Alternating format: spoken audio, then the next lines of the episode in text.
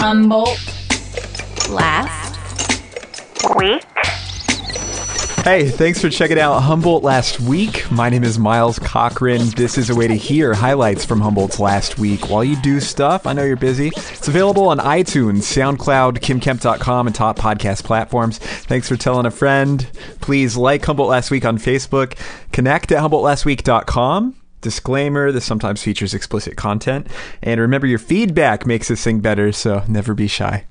Partnership this week comes from Bongo Boy Studio, local band The Gatehouse Well, just wrapped up recording their new album there. My heart, the giant sound. Maggie, she'll be going round and round.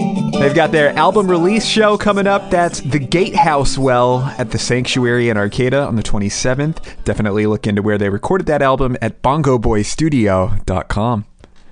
And Ferndale Music Company with Chris Smither playing at the Old Steeple on October 29th.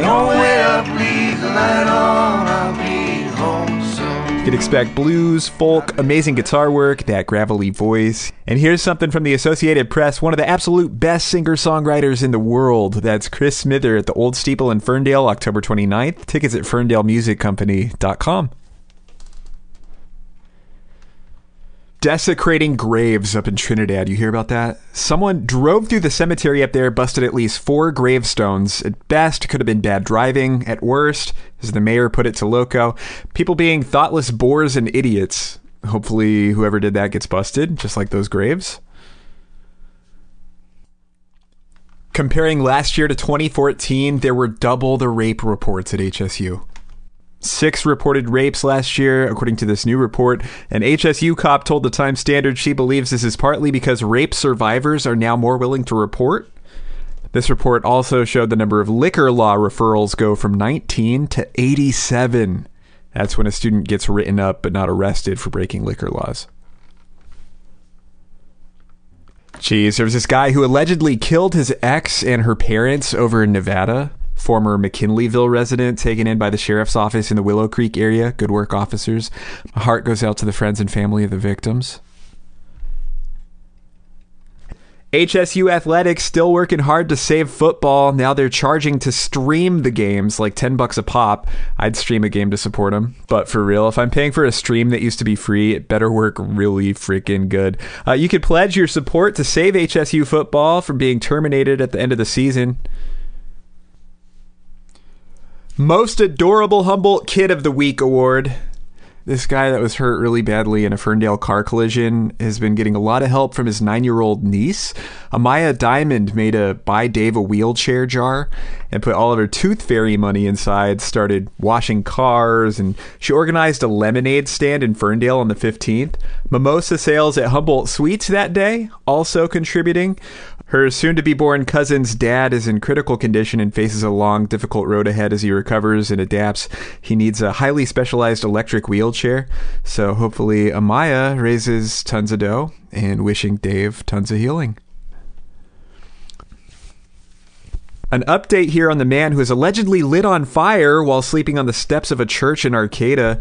According to the Mad River Union, Michael Alpha was released from the burn unit at UC Davis. He was described as looking like he had a bad sunburn. Apparently, he had been homeless for three to four months, possibly has mental health issues, and he wanted to go home to Ohio where he has a girlfriend and an 11 month old kid. Someone bought him a bus ticket, and he eventually made it there. Church choir members said that they would try to keep in touch with him and continue to be of help. Wow, more dumbasses in McKinleyville shining lasers at Coast Guard helicopters. Hey, dumbasses, little PSA here. Any Joe Blow or Jane Doe can shine a light at a helicopter, like, oh, look at me, I can shine shiny things. Here's an idea make it a little bit more of a challenge. Try to bounce that laser light off your eyeballs to the helicopter. If you could do that, you're a real champ.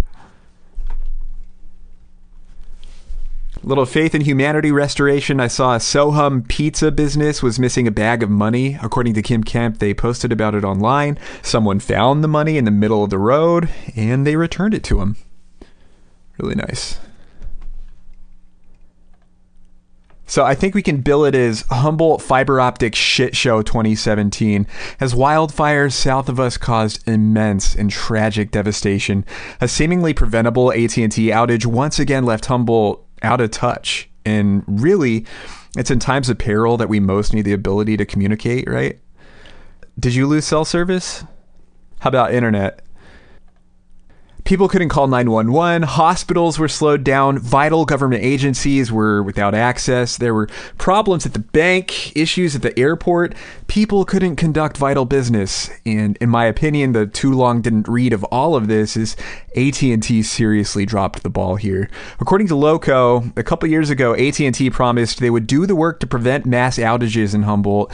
They said that work would be done by the end of last year, and that never happened. A lot of people here rethinking their AT&T service.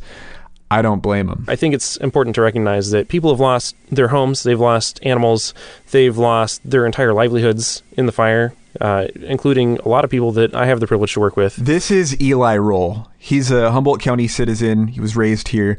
Eli's a coworker and a good friend of mine. I think we're very fortunate up here in Humboldt County that things haven't been worse for us. We haven't had a Redwood Complex or a Valley Fire of our own yet. Thank goodness. There are a lot of volunteer organizations and charities that are working to assist the people, the thousands of people who've been displaced by the fires uh, or who've otherwise been impacted. And if you are in a position to help those people, I would 100% encourage you to do so. Uh, it doesn't have to be money, it doesn't necessarily have to be supplies. Sometimes it can just be your time. Uh, there are ways to give. But I really wanted to hit on the fact that what we experienced earlier this week, where a large chunk of everyone up here was without any kind of telecommunication service for two days, is a complete and total shit show. And some people are going to say, oh, that's a first world problem. And it's really not. It's like borderline the definition of a developing world problem. You can't have critical infrastructure that is necessary for the safe and effective operation of your government and daily life. You can't have that just fail. Hospitals, law enforcement, banks, commerce, government, all of them were crippled uh, because developing infrastructure up here, uh, it, it doesn't make good business sense. The market's too small. There aren't enough people, uh, and you know spending that kind of money might affect market shares it comes down to money. It's not that fucking hard to run some cables up here, uh, but it is expensive. And you can see throughout the county where our fiber line is elevated, it's it's still up on poles, which is not the safest place. I don't know if you've noticed, but we have trees with branches and shit around here, uh, slides, all kinds of things that could take one of those lines out. And when they do, it's not always going to be a super quick fix, as we've seen. So what it really comes down to is it being expensive to build that infrastructure out and AT&T deciding that we're just not worth it. 200,000 people, not worth the millions or billions of dollars it's going to take to securely install a line or uh, even a redundant line that they will bother to uh, lease bandwidth on for their actual paying customers. They've had decades to do this right, and they've they've just chosen not to. Assemblymember Jim Wood was uh, pioneering this this rural broadband act in the California state legislature. And I would highly recommend calling or emailing your legislative representatives, California State Senator Mike McGuire or Assemblymember Jim Wood or U.S. Representative Jared Huffman. I would I would definitely contact them and pledge your support for any kind of legislation that may compel or encourage the development of telecommunications infrastructure up here that's going to improve our connection to the outside world. Because without it, you could actually die when we were without phones for two days or internet or anything like that, imagine that you're sitting there having dinner and suddenly you are having chest pain and you're an AT&T customer and your phone doesn't work. Shoot. Well, maybe you're fortunate enough to have a friend who's on Verizon eating with you, and okay, so you try to use the Verizon phone to call 911, except, oh, that's right. 911 doesn't work because the system that 911 runs on is down. And okay, let's say that someone has a presence of mind to hop on Google, consult the Oracle, find the non standard number for, I don't know, CHP or the sheriff's office or city ambulance dispatch. Let's say you get an ambulance and you get to the hospital, except the hospital can't pull up your fucking records because their network is down.